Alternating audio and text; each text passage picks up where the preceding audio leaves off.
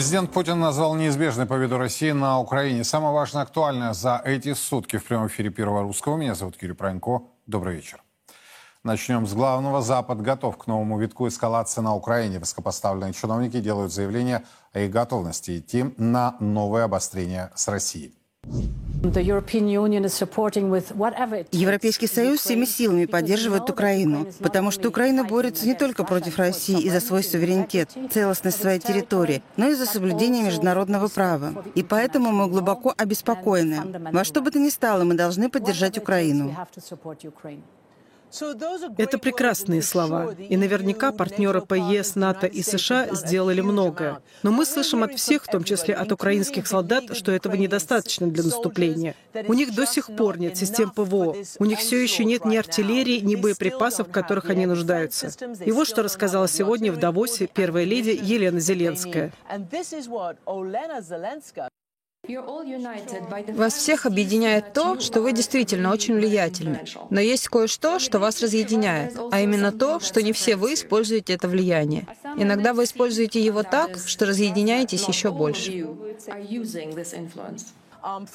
Президент фон дер Ляйен, откровенно говоря, это довольно сильное обвинение со стороны благодарной нации. Мы знаем, что в вашей стране, Германии, идет спор между вами и бывшим министром обороны. Считаете ли вы, что канцлер Германии должен поставить танки «Леопард», чтобы присоединиться к тому, что сейчас делают другие европейские страны?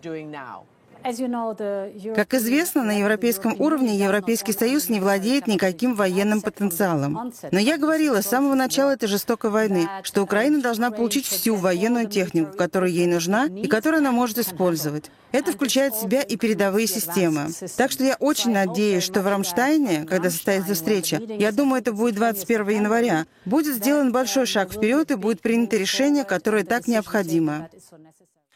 В свою очередь, глава НАТО Столтенберг в интервью немецкому изданию Handelsblatt категорически исключил нормализацию отношений с Россией. Цитата «Как раньше уже не будет, даже если на Украине замолчат пушки, не нужно ожидать, что наши отношения с Россией нормализуются». Конец цитаты.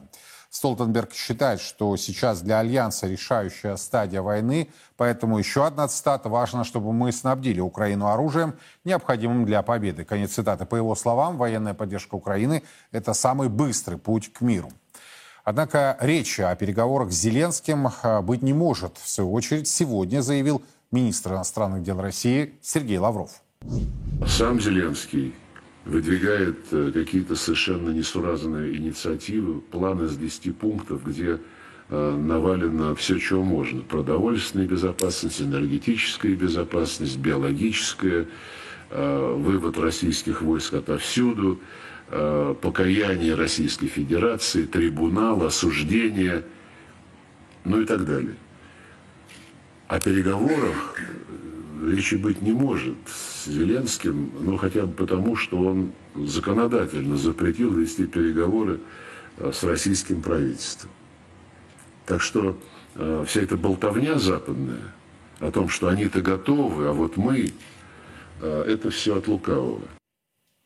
Бывший госсекретарь э, США Генри Киссиджер считает, что Америка должна и дальше поддерживать киевский режим, и если необходимо усилить свою военную поддержку до тех пор, пока линия прекращения огня не будет либо достигнута, либо принята в ходе каких-то предварительных обсуждений.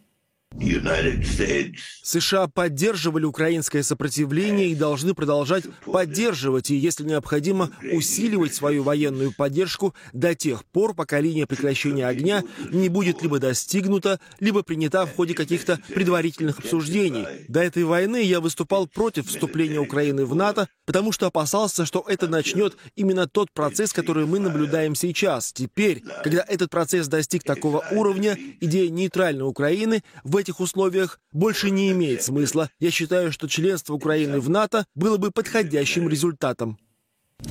На вопрос журналистов о перспективах взаимоотношений России и Европейского Союза глава российского МИДа сегодня заявил следующее, что мы все равно отстоим свою правду, но как дальше жить, пока не представляет он себе.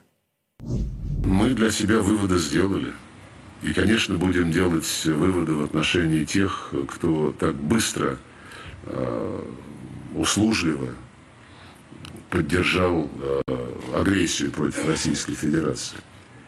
Она когда-то, эта война закончится, мы все равно отстоим свою правду. Но как дальше жить, я пока не представляю себе. Все будет зависеть от того, какие выводы сделает Европа. Ну и давайте перенесемся в Петербург, где э, сегодня отмечается 80-летие прорыва э, блокады Ленинграда. И в этих мероприятиях э, памятных принимает участие глава российского государства. Вот как президент Путин прокомментировал происходящее.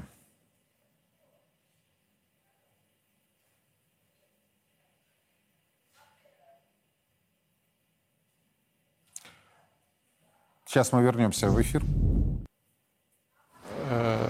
Бандеру, Слушайте, вы вообще, вы вообще... Бандеру, который, который сотрудничал с Гитлером и расстреливал мирное население, его, значит, его подручные занимались убийствами гражданских лиц, возведен в ранг национального героя Украины.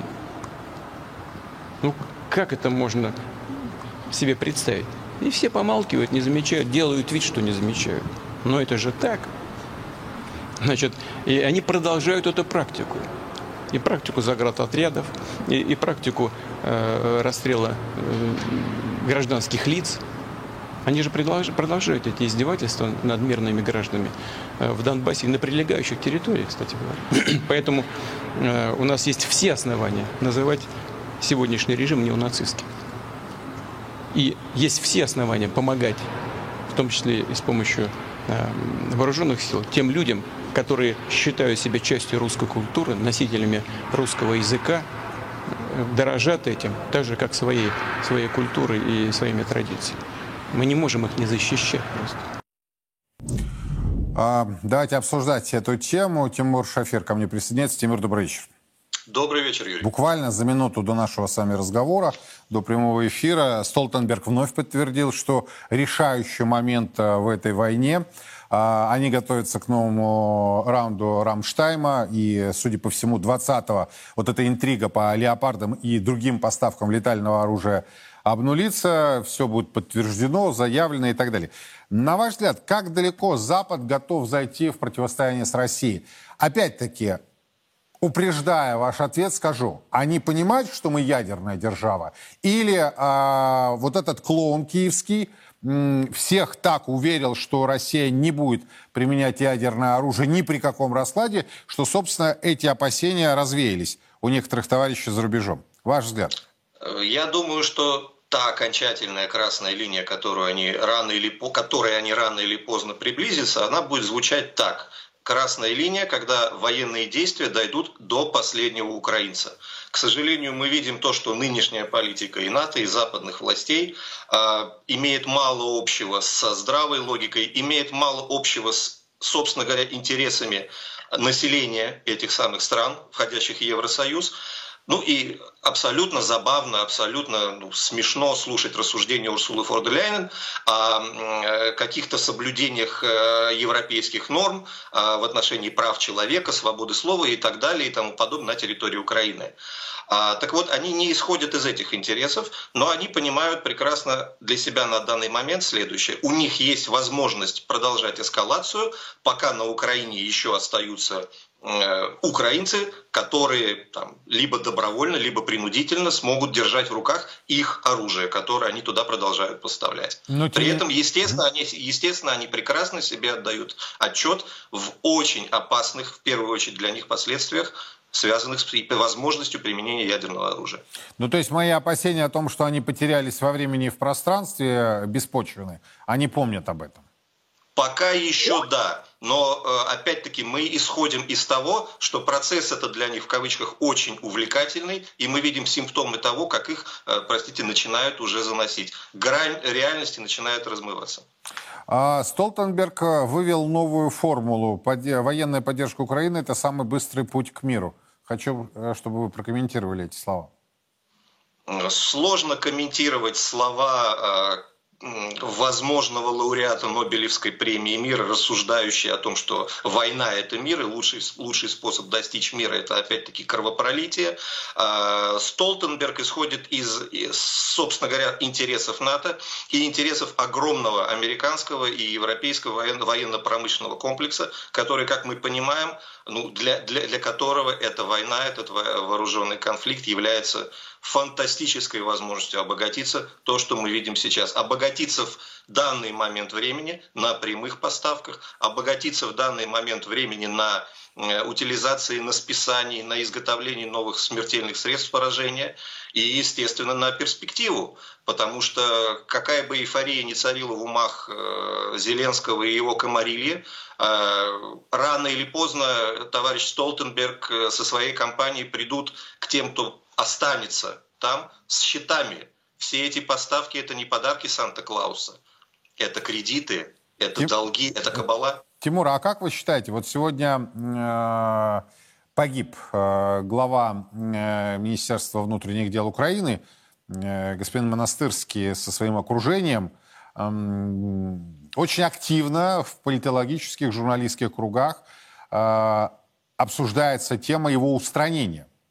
Э, что те, кто сидит на потоках, в том числе на потоках перепродажи западного оружия, э, они его убрали в силу того, что он захотел получить некий свой, э, некую свою долю, получил определенную информацию и, собственно, что произошло, то произошло. Чуть детей не угробили, когда этот вертолет рухнул на, вблизи детского сада, или все-таки, если посмотреть на видео и фотографии, то все-таки на детский сад. Вот на ваш взгляд, допускаете ли вы, мы с вами не следователи, да, мы не можем ни утверждать, ни, ни подтверждать, ни опровергать, но допускаете ли вы возможные разборки, серьезные разборки в киевском режиме среди разных групп влияния именно за вот этот э, гигантский кусок под названием «Военная поддержка и помощь Запада» с, а, с дальнейшей перепродажей?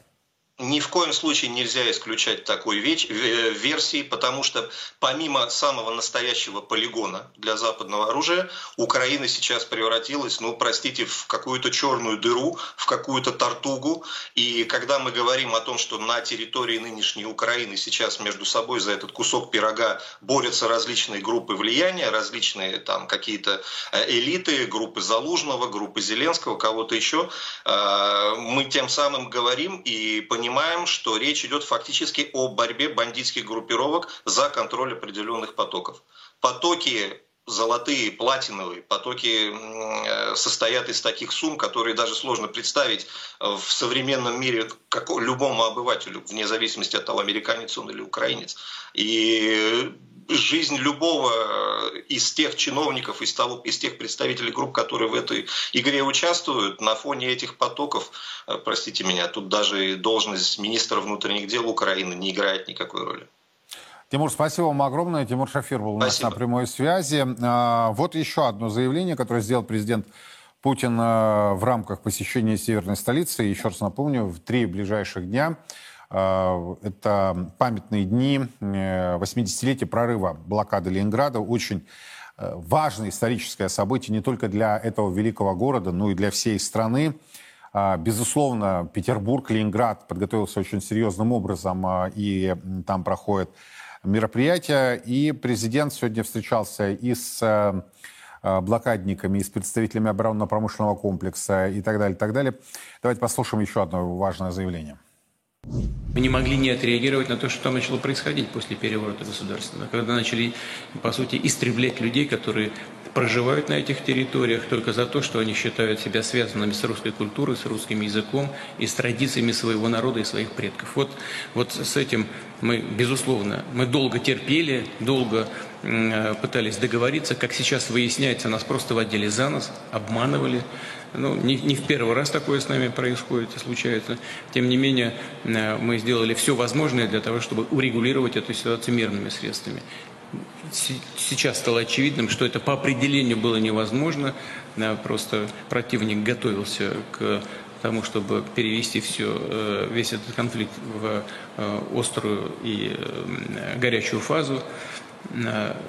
Повторяю, ничего нам не осталось, кроме того, что делать то, что мы делаем сейчас. Опять-таки, э, за сутки до э, прибытия президента в э, Петербург на э, памятные дни 80-летия прорыва блокады Ленинграда было очень много разговоров. Значит, сделает заявление об объявлении войны, сделает заявление о новой мобилизации. Все эти Блумберги, Шмумберги, э, Financial Times, я уже про соседние э, трипло-каналы вообще молчу. То есть они это тиражировали, причем на самом высоком уровне. Ничего этого не произошло. Путин сделал действительно серьезные важные заявления, среди которых, конечно, я выделяю наша победа, она безусловно, и она будет. Однако Однако не было заявлений, которые ожидали от главы государства. Почему и, собственно, как может развиваться ситуация? Юрий Светов ко мне присоединяется. Юрий, здравствуйте. Добрый вечер. Ожидания определенные, скажем так, части публики были одни. По факту президент Путин э, сделал другие важные заявления.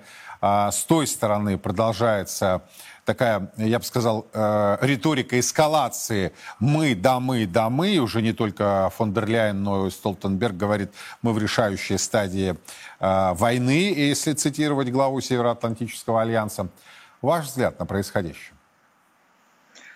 Знаете, когда читаешь некоторые заявления, вот Блумберга вы там перечислили, они, допустим, говорят, Китай недоволен тем, что когда Путин встречался с Си Цзиньпином э, во время Олимпиады, он ему во всех деталях не рассказал о том, что мы будем делать на Украине. То есть можно себе представить, что вот этот журналист Блумберга сидел, они разговаривали между собой, а он слушал. И дальше, значит, вот он говорит, что вот того-то не было, и поэтому вот, вот эти конфликтные ситуации. Сейчас, кстати, идет очень активная такая атака на российско-китайские отношения, все время что-то там выкапывают, что вот это не произошло, того Китай не сделал. Ну, то есть любимое дело додумывать за других, что и как они намереваются делать.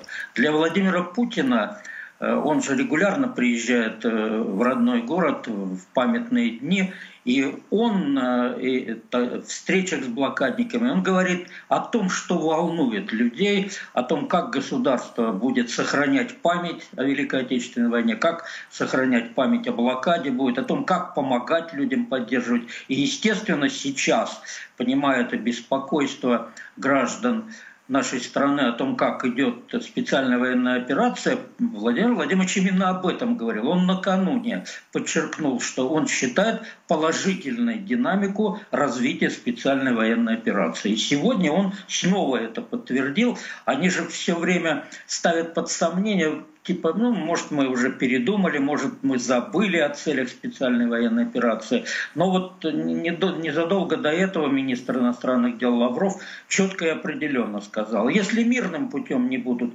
достигнуты эти цели, достигнем военным путем. И президент это подтвердил снова.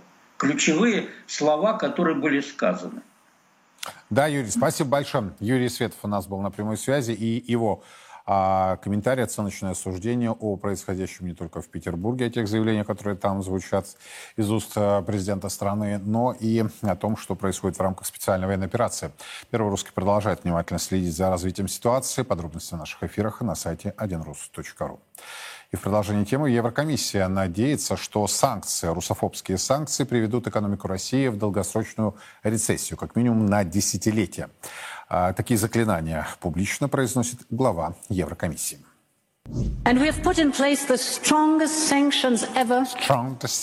Мы ввели самые жесткие санкции за всю историю, в результате которых российская экономика окажется в десятилетней рецессии, а ее промышленность будет лишена современных и критически важных технологий. Эти преступления России не останутся безнаказанными. Иной точки зрения придерживается Будапешт. В правительстве Венгрии ранее заявили, что санкции против России провалились, тогда как экономическая ситуация в Европе становится все хуже. Это было заявление главы венгерского МИДа.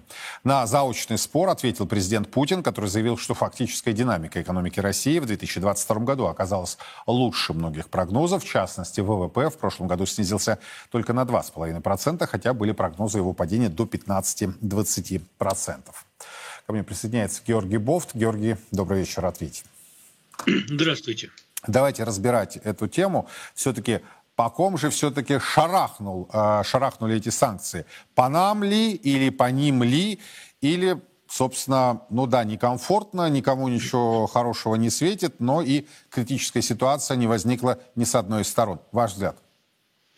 Э, санкции шарахнули по всем.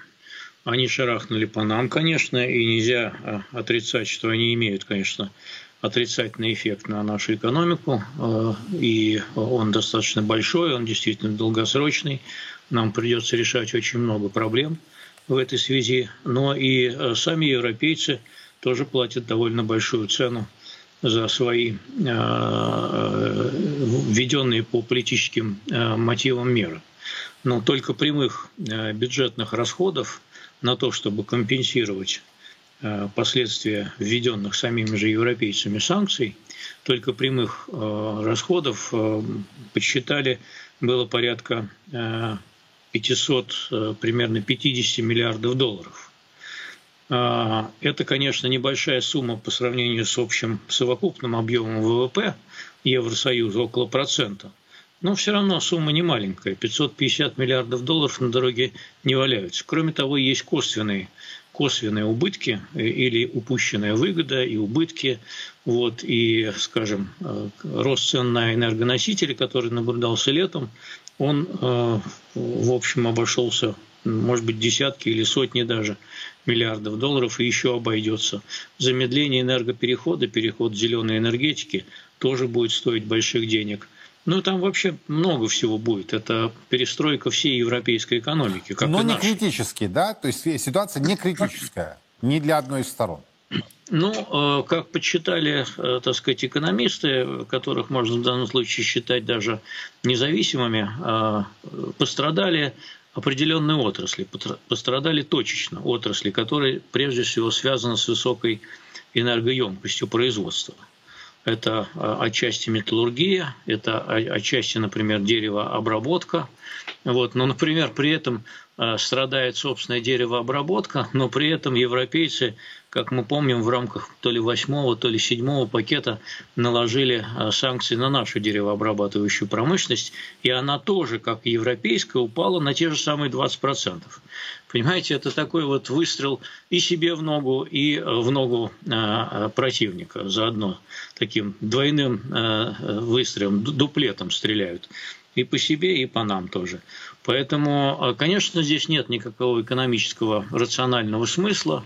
Э, Все это продиктовано сугубо политическими мотивами. Э, идет экономическая война, которая э, вызвана именно военным конфликтом на Украине.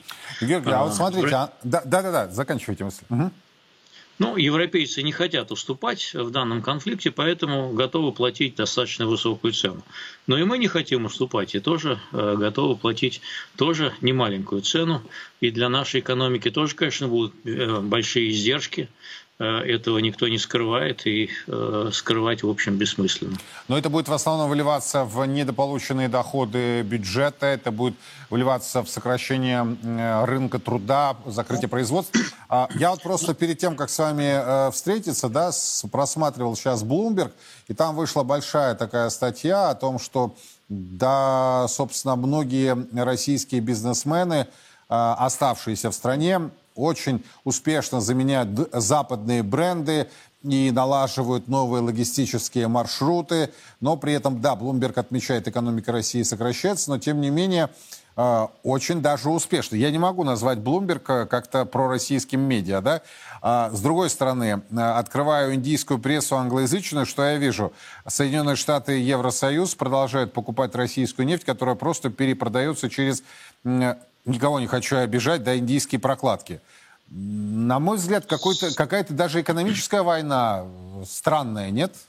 Смотрите, а, в нашей экономике, в общем, происходит примерно та же катавасия, как происходит в европейской экономике. Там есть отрасли, их э, примерно 15% э, от общего совокупного объема европейского ВВП, которые упали, можно сказать, даже рухнули там на больше, чем 20%. И у нас такие отрасли есть. А там есть отрасли, которые растут. Это прежде всего отрасли с высокой добавленной стоимостью, их примерно четверть. Вот. И примерно 40 там, процентов где-то они стоят на месте в, в этой трудной ситуации. У нас, когда пишут о том, что мы там какие-то бренды э, вводим новые и так далее, это касается не всех отраслей, а тех, где, в общем, мы не так критично зависим от высоких технологий. Мы в ритейле действительно можем заменить одни бренды одежды на другие. Э, в лесопереработке мы не так уж э, сильно отстали, там можно, перенаправив, так сказать, определенные усилия, тоже все Э, довольно быстро наладить. Э, мне кажется, что вообще не стоит зацикливаться на цифрах ВВП. Вот, и, значит, там утешать себя, что там упало всего на 3%, а не на 20%. Потому что самая главная и критическая проблема для нас в ближайшие годы, а может быть десятилетия, будет состоять именно в том, чтобы мы а, освоили новейшие технологии. Вот там у нас отставание. Это и по чипам, это по а, и, по, всем компьютерам, компьютерным вычислениям и так далее и тому подобное. Мне компьютерщики рассказывают, как они сейчас, а, работая на а, очень важных всяких предприятиях, просто занимаются тем же самым, что мы знаем про самолеты, а именно каннибали, каннибализмом компьютерным. Они разбирают те компьютеры, которые, так сказать, вот уже они считают отработали свои, и собирают что-то заново непонятно что, непонятно откуда. Вот, эти, вот этот момент, он критичный. И с авиацией то же самое. Понимаете, мы э, подзапустили свою авиацию, а сейчас мы можем делать сколько там? Не больше 5-6 самолетов в год. Но это никуда не годится. Вы очень Знаете, интеллигентный человек. Обычно, когда я говорю про российскую авиацию, за последние 30 лет применяю иные прилагательные. Э, соглашусь, э, это так мягко, если формулировать, то есть критическое направление – это технологии, получается так. Но э, мы же с вами не будем исключать варианты рождения, условно говоря, русского Джобса или появления нового Дурова. Ведь... Понимаете, русский Джобс, если бы можно было найти такую пробирку, куда бы там слить сперму лучших, э, значит, этих самых э, программистов мира, и чтобы там родился русский Джобс, это было бы замечательно. Джобс не рождается в вакууме.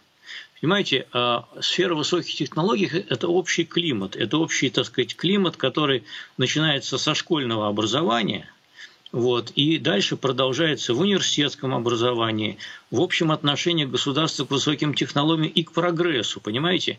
Э, вы, может, меня осудите, э, но я вам скажу, что государство, где обсуждается без конца, какие сайты в очередной раз запретить и какой YouTube в очередной раз закрыть, там айтишники, они не очень плодятся. Понимаете, нужно перейти к другой совершенно философии. Философии, которая нацелена на прогресс. В этом плане, может быть, даже взять за пример, э, так сказать, вот ранние советские годы, когда этот энтузиазм, он, э, с одной стороны, э, мы противостояли миру капитала и так далее, с другой стороны, мы заимствовали все эти технологии, ну, на тогда уровень, на, на, на то время самые передовые, американские и германские прежде всего, и совершенно не вешали на них никакие ярлыки идеологические, что это враждебно, потому что мы понимали, что это надо. А сейчас мы, понимаете, занимаемся тем, что воспринимаем интернет как сборище угроз – это абсолютно архаичная идеология, которая направлена на сдерживание прогресса и в том числе развитие своей IT-промышленности. Георгий, ну послушайте, э, здесь есть и противовес, да, а, я даже не буду с вами спорить, я потому что согласен. И вообще запреты это в путь в никуда, да, то есть это, это реально в путь в никуда. Но э, параллельно с тем, о чем вы говорите, э, я вспоминаю конференцию а, опять-таки, к Грефу можно по-разному относиться, в которой принимает участие президент Путин по искусственному интеллекту. Вспомните достаточно такие э, серьезные мероприятия, где участвуют наши с вами молодые соотечественники, молодые ребята. Ну да, в конце концов, кто-то из них, э, может быть, останется, кто-то уедет, но есть вот этот, на мой взгляд, э, и драйв, и желание создавать в собственной стране. В конце концов, Сбер сколько отказывался идти в Крым? Но сегодня ведь одно из событий дня это то, что они официально объявили о своем вхождении. Я к чему? К тому, что ситуация же подвижная. И если даже нам сейчас с вами кажется и представляется, что ситуация патовая, она может неожиданно приобрести положительный оттенок. Э, именно что неожиданные. А пока те тенденции, которые я вижу, и те а, разговоры о возврате к архаике, возврате э, реакционных каких-то порядков, они, э, мне кажется, работают против прогресса. И против прогресса, прежде всего, в области высоких технологий. Высокие технологии не любят репрессий, понимаете? Они любят э, свободный обмен мнениями, свободное общение, в том числе с заграницей, прости господи. Вот. И когда делаются попытки зациклиться, закрыть страну, вернуть ее там, на 30 лет назад, к каким-то сталинским временам, понимаете, но это не то место, куда айтишники поедут.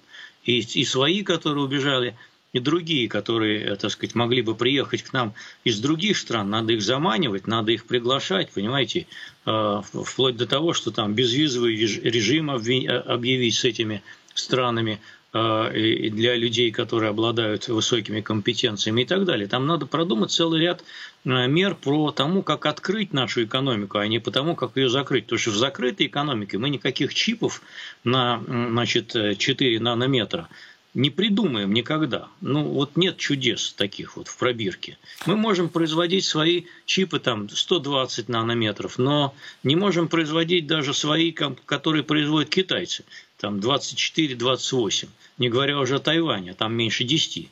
Ну, куда Но это? Китай тоже когда-то начинал с нуля. Опять-таки, если... Китай начинал с нуля, но давайте вспомним, как он начинал. Он начинал с того, что они за спиной Советского Союза договорились с Америкой, и туда пошли американские технологии. Сейчас американцы об этом, конечно, жалеют страшно и хотят все загнать этого джина китайского обратно в бутылку, но уже поздно потому что, э, так сказать, э, Китай э, именно в сотрудничестве с западными корпорациями создал свою высокотехнологическую промышленность, которая может, в общем, ну, вполне успешно конкурировать. Ну, так, там, а может быть, тогда это и наш шанс на кооперацию с Китаем? Но, в конце концов, мир же это не только Запад. А Осталось крупнейшая компания Samsung же находится все-таки в Южной Корее. И те споры с Apple, которые у них ведутся, да, кто у кого что своровал, это что же такой примечательный ну, момент? Совершенно верно. Но, во-первых, для того, чтобы своровать, нужно иметь мозги, а во-вторых, нужно уговорить самих китайцев. Они что-то пока не очень делятся технологиями. Они боятся обходить американские санкции, тем более напрямую их нарушать. Это проблема. И индусы еще меньше этого хотят делать. Понимаете, вот в чем дело. Ну, то есть, на ваш взгляд, вот э, этот камень, о, который, о котором мы можем очень сильно споткнуться, не в целом а, там макроэкономика или э, структура экономики, да, а здесь, в общем-то, если есть изменения, то они будут носить такой э, непринципиальный характер. А вот это направление является критически важным и рисковым. Ну... Да, да, понимаете, мы можем, мы можем успешно провести импортозамещение э, на основе технологий 20-30-летней давности. Это да. И у нас даже ВВП, может быть, не упадет в цифрах, и, так сказать, будет там не какое-то незначительное падение, да, но в технологическом плане, понимаете, там вот в тех же самых чипах, в компьютерных вычислениях и так далее и тому подобное мы можем отставать. На это мы можем сказать, что, понимаете, так сказать, а, э, известный, э, так сказать, э, боевой самолет авиакорпорации Lockheed Martin, он не работает на чипах, 4 по четвертому разряду и даже по двадцатому разряду не работает. Там стоят, по-моему, 90 или, или 100 с чем-то даже чипы, которые были придуманы там много-много лет назад. Этого хватает для истребителя а, этого самого F-35. Вот, поэтому в военных технологиях там не все так критично. А вот в мирных технологиях, в транспорте, в авиации, в компьютерных вычислениях, прогнозах погоды, а, а это тот же самый урожай, понимаете, там нужно идти вперед. Спасибо большое, что нашли время. Георгий Бовт был у нас на прямой связи, говорили о рисках, которые могут возникнуть в российской экономике, потому что нас с вами интересует собственная страна. Все остальное, оно по меньшей мере, ну, если не наплевать, э, хотя очень близко именно к этому состоянию. Я имею в виду все, что связано с Забугорьем. А, и вот, по мнению господина Бофта, собственно, есть направление критическое с точки зрения дальнейшего развития. Я соглашусь, что мы очень успешно заместим, э, проведем э, импортозамещение или заместим потребительский рынок. А, и это уже, кстати, подтверждается. Ушли все эти бигмачные, и по большому счету никто ничего не заметил, да? А, и так далее, и так далее, и так далее. Даже в услугах, даже в консалтинговых услугах. Но вот в части высоких технологий здесь действительно надо создавать условия, режим наибольшего благоприятствования с разных точек зрения. Не обвинять людей ни в чем. А, еще раз подчеркну, страх, который возник у людей на определенном этапе, это нормальное человеческое чувство. Вы мне хотите сказать, что каждый из вас не испытывал? Я испытывал, вы испытывали. Всех, а, в общем-то, очень серьезно, а, что называется, давит ситуация неопределенности и так далее. Однако, мы же с вами понимаем, что надо развиваться. Мы же понимаем, что экономику надо двигать вперед. Мы же с вами понимаем, что молодым надо создавать условия, запускать социальные лифты, чтобы они могли развивать не только экономику, но и свою личную жизнь. Создавать благоприятные условия, в первую очередь, по доходам населения, по доходам домохозяйств. Вот это критически важное направление. И здесь нам не отмахнуться от э, либо кооперации с Китаем – либо создание благоприятных условий, грубо говоря, для появления нового Джобса, русского Джобса, нового Дурова там и так далее, и так далее. В конце концов, вот сегодняшний этот дискурс вокруг э, видеохостинга. Ведь, понимаете, не на Царьграде нам рассказывать, что из себя представляет этот видеохостинг, который нас долбанул, когда у нас был миллионник и приближался к полутора. Однако мы, а, выдвигаем тезис, о необходимости принуждения этого видеохостинга к исполнению российских законов. И те судебные разбирательства, которые были у Царьграда с ними, доказали, что мы правы, и они уплатили штраф. Это первый пункт. Пункт второй. Где альтернатива? Вот это же это принципиальный момент. Ведь ни для кого не секрет в узких кругах, что деньги были выделены, распилили, ничего не получили. То, что они назвали видеохостингом по-русски – ни с точки зрения интерфейса, ни с точки... Да ни с какой точки зрения. Это позорище, баблище. Разошлось по рукам, а толку ноль. Так вот, если есть альтернатива, тогда можно размышлять о запретах, об ограничениях и так далее. А если нет, то это проблемы создаются собственным гражданам, а не кому-то там, в Забугорье. Им, по большому счету, тоже по барабану. Знаете, э, один я уже сейчас не вспомню, конечно, медиа, серьезные медиа, где я читал, э, эксперт высказал такое соображение. Ну, если они хотят, в смысле мы, Россия, э, отделиться от всех, ну, пусть так и будет. Ну, и тут же проводит а, такой реверс о том, что этого не надо допускать. Россия великая страна, Россия европейская страна, Россия будет всегда соседом Европейского Союза. Вот я хочу, чтобы политики слушали и слышали друг друга. И даже если ситуация, когда нам в лицо сказали, что мы вам лгали, я имею в виду Оланда и Меркель, даже в этой ситуации надо уметь, уметь разговаривать и слышать. Было бы желание. Вы знаете, на меня сегодня произвело большое впечатление слова Путина по поводу его мамы – и то, как отец отстоял э, уже фактически больную женщину, которую уже везли фактически в морг. И Путин приводит слова матери, которая простила. Она, блокадница, пережившая блокаду Ленинграда, простила противника. Прощение – это удел очень сильных. И вот следующая моя собеседница э, человек тоже из Петербурга, из Ленинграда, но говорить мы будем с ней не о этих памятных днях, а про экономику. И вот с какой точки зрения. В отечественной экономике новая дилемма – увеличить налоговую нагрузку, чтобы пополнить сбалансированный бюджет э, или снизить налоги, чтобы стимулировать рост. Переложить основные фискальные бремя на бизнес или на население. Исследование Института народного хозяйства, народно-хозяйственного прогнозирования РАН показало, что выстроена в стране система налогообложения воспроизводит неравенство. Чтобы улучшить положение, наименее обеспеченных слоев населения эксперты призывают провести реформу. В частности, снизить налог на добавленную стоимость НДС или освободить от него. Однако этого недостаточно. В качестве временной антикризисной меры ученые Академии наук рассматривают а, также общее снижение налоговой нагрузки. Ранее глава Минфина Антон Силуанов утверждал, что даже при возникновении проблем с доходами госбюджета никаких налоговых изменений в текущем 2023 году проводиться не будет. Однако уже сейчас активно дебатируется вопрос о так называемых разовых платежах наиболее успешных экспортеров. Более того, в экспертном сообществе сейчас готовятся различные проекты налоговых реформ. Так, академик Роберт Нигматулин заявил, что необходима а, налоговая реформа с переносом нагрузки на большие доходы и собственность, а также с льготами для инвестирования. По мнению экспертов, именно доля э, продуктов питания в потребительских расходах – это индикатор уровня жизни.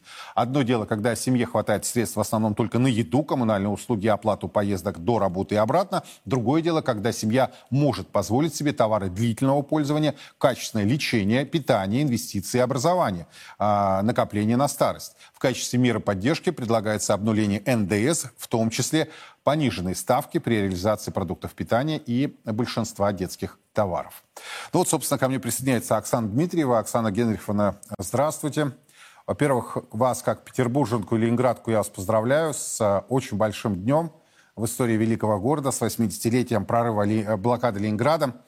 А хочу в вашем лице пожелать всем петербуржцам, что называется, крепкого и здоровья, и дальнейшего успехов и развития города родного. Оксана Генриховна, что касается налогов, что скажете по поводу этих идей?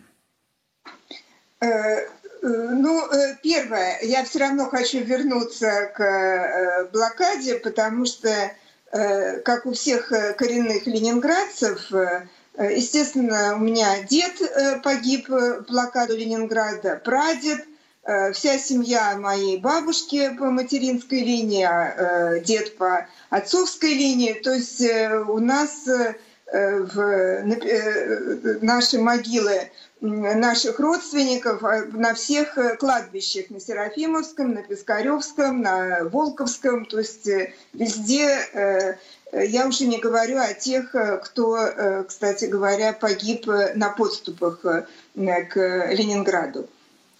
Ну, теперь возвращаясь к налогам. Ну, я думаю, надо всегда определить, что принципиальное для налогов. В данной ситуации я не считаю, что принципиально здесь на данный момент именно фискальная э, нагрузка и пополнение бюджета. Угу. Потому что э, есть все возможности сейчас финансировать дефицит бюджета, но э, можно называть это за счет средств Фонда национального благосостояния, но это просто такая фигура речи. На самом деле всегда, сейчас и потом, если кто-то говорит, что мы за счет э, Фонда национального благосостояния финансируем что-то внутри страны, то это прямая эмиссия.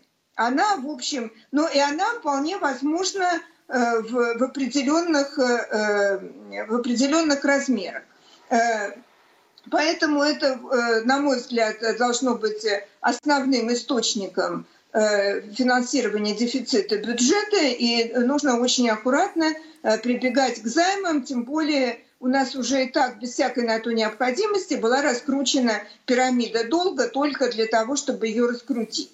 Э, ну и для того, чтобы дать кому-то кормиться на, вот, на операциях с долгом, на размещение государственных ценных бумаг, тогда, когда никакой необходимости в этом не было. Э, теперь что надо делать с налогами? Э, ну, первое, самое главное, и самое главное сейчас, это отказаться от э, безобразной направления, которое нам было предписано ВТО правилами вступления в Всемирную торговую организацию – это приравнивание и э, э, приближение внутренних цен к мировым ценам. И для этого э, э, проводился так называемый налоговый маневр, и все налогообложение отрасли, которая сверхрентабельна э, и высокорентабельна, и дает высокие доходы, это углеводороды, нефть и газ, а теперь это еще и э, руды черных и цветных металлов, шло э, не за счет экспортных пошлин, то есть, ну вот, изымать на, э, на как бы этапе экспорта, а за счет налога на добычу полезных ископаемых. То есть то, что платят, э, э, платят э, ну, производители, естественно, э, добывающие организации, но при этом это закладывается в себестоимость и оплачивается внутренним потребителем. И более того, вообще весь парадокс заключался в том, что когда росла цена на мировом рынке, формула была построена таким образом, что вот это НДПИ, налог на добычу полезных ископаемых, увеличился. То есть мы, э, наша объективная конкурентоспособность в том, что мы сами добываем э, э, металлы, мы сами добываем нефть и газ, энергоносители, и что нам выгодно иметь низкие, низкую цену, и поэтому повышается конкурентоспособность наших товаров и вообще всей экономики. Нет, мы, оказывается, для того, чтобы иметь равноправную конкуренцию, должны были себе повысить, но, соответственно, э, в экспортных поставках, наоборот, сделать их... Но это получается, что в интересах сырьевых компаний было сделано. Нет, это не в интересах сырьевых компаний. Это было в интересах мирового, э, мирового капитала, скажем так. Мирового капитала. То есть российское решение не в пользу России? Естественно, это было не в пользу России. Но как это значит, что мы свои цены внутренние должны превышать, э, э, должны э, приравнивать и приближать к мировым? А если учитывать еще, что по экспорту есть возврат входящего НДС, то есть фактически льготируется любой экспорт, в том числе и э, углеводородов и металлов, то это вообще получается, что экспортные поставки выгоднее, э, чем для внутреннего потребителя. Ну хорошо, а в нынешней ситуации это а будет в изменено? Ситуации, казалось бы, ВТО, э, даже со стороны партии власти, Э, Единой России, которая все время до этого блокировала наши инициативы, звучат идеи о том, что давайте выйдем из ВТО. Ну давайте выйдем, но давайте для начала откажемся от э, вот этих э, выполнения их предписаний и от выполнения вот этого налогового маневра. Сегодня при обсуждении налогового, одного из налоговых законов где, кстати говоря, было обнуление налога на добычу полезных ископаемых для новых месторождений, расположенных в Красноярском крае, это все правильно, но я задала вопрос заместителю министра, э, статс-секретарю, скажите, пожалуйста, а вообще правительство собирается вот менять налоговую политику, вот то, что просят все, и потребители сырья, и производители сырья, и производители энергоносителей, потребители, отмените налоговые маневры. Изымайте прибыль, ренту, э, все что угодно через экспортную пошлину. Не надо делать э, налог на добычу полезных ископаемых, поскольку это удорожает э, удорожает все производство по технологической Что ответил э, чиновник? Нет, мы ничего не планируем, ответил вот это прежде всего нужно делать, и в Государственной Думе это, в общем, от оппозиции звучит бесконечно, э, вот эти э, предложения. Вот. Ну вот это, это, это первое, что надо сделать. Э, в общем, посмотреть, каким образом и изымать вот эту сверхприбыль и сверхдоходы по сырьевым компаниям и добывающим компаниям, и при этом удешевить удешевить производство всей э, продукции по технологической цепочке. Это, кстати говоря, увеличит поступление в бюджет, потому что для э, субъектов э, федерации это существенно увеличит прибыль, поскольку снижение НТПИ увеличит прибыль и сырьевых компаний, и всех остальных, поскольку снизит издержки. И э, в итоге э, откажемся от этих, ну не откажемся, а существенно снизим вероятность вот этих бесконечных восклицаний, когда растут цены на бензин, только что они, значит, делают очередной, э, очередной э, налоговый маневр, очередное повышение налога на добычу полезных ископаемых в связи с, по формуле, в связи с тем, что повышаются мировые цены. А потом мы начинаем значит, искать картельный сговор, искать, кто там завысил цены на бензин и так далее. Так откажитесь от маневра, держите цены на нефть э, нефтепродукты существенно ниже, чем мировые, и бензин будет дешевле. Оксана Геннадьевна, спасибо огромное. Оксана Дмитриева была у нас э, депутат Государственной Думы на прямой связи. Собственно, я думаю, абсолютно большинство наших зрителей, даже тех, кто не искушены в вопросах финансов и экономики, э, понимают, вот этим доступным языком было объяснены сложнейшие маневры на сотни миллиардов рублей, которые совершают чиновники и вот этот олигархат. Нам же как-то с вами рассказывали, что олигархов у нас нет. Ха-ха-ха. Э, нет, они у нас теперь художники. Э, ну так вот, была одна квалификация, стала другая, теперь художники. А, так они видят мир. Каждый, каждый день просыпаются и думают, вот как они его видят. Так вот, а, слушайте, сколько можно вести разговоров по поводу выхода из ВТО и Всемирной организации здравоохранения? Может быть, уже решиться надо? Ну, зачем мы держимся за эти структуры, э, которые, мягко говоря, проводят не очень адекватную политику, в том числе в отношении нашей страны? Или у кого-то какие-то обязательства перед ними. Очень интересно было бы узнать. На сегодня это все. По будням в 6 вечера по Москве, здесь, в студии прямого эфира Первого Русского, мы с вами и нашими экспертами анализируем ключевые темы и события. Меня зовут Юрий Пронько. Хорошего вам семейного вечера. С наступающим крещением Господним. И до завтра.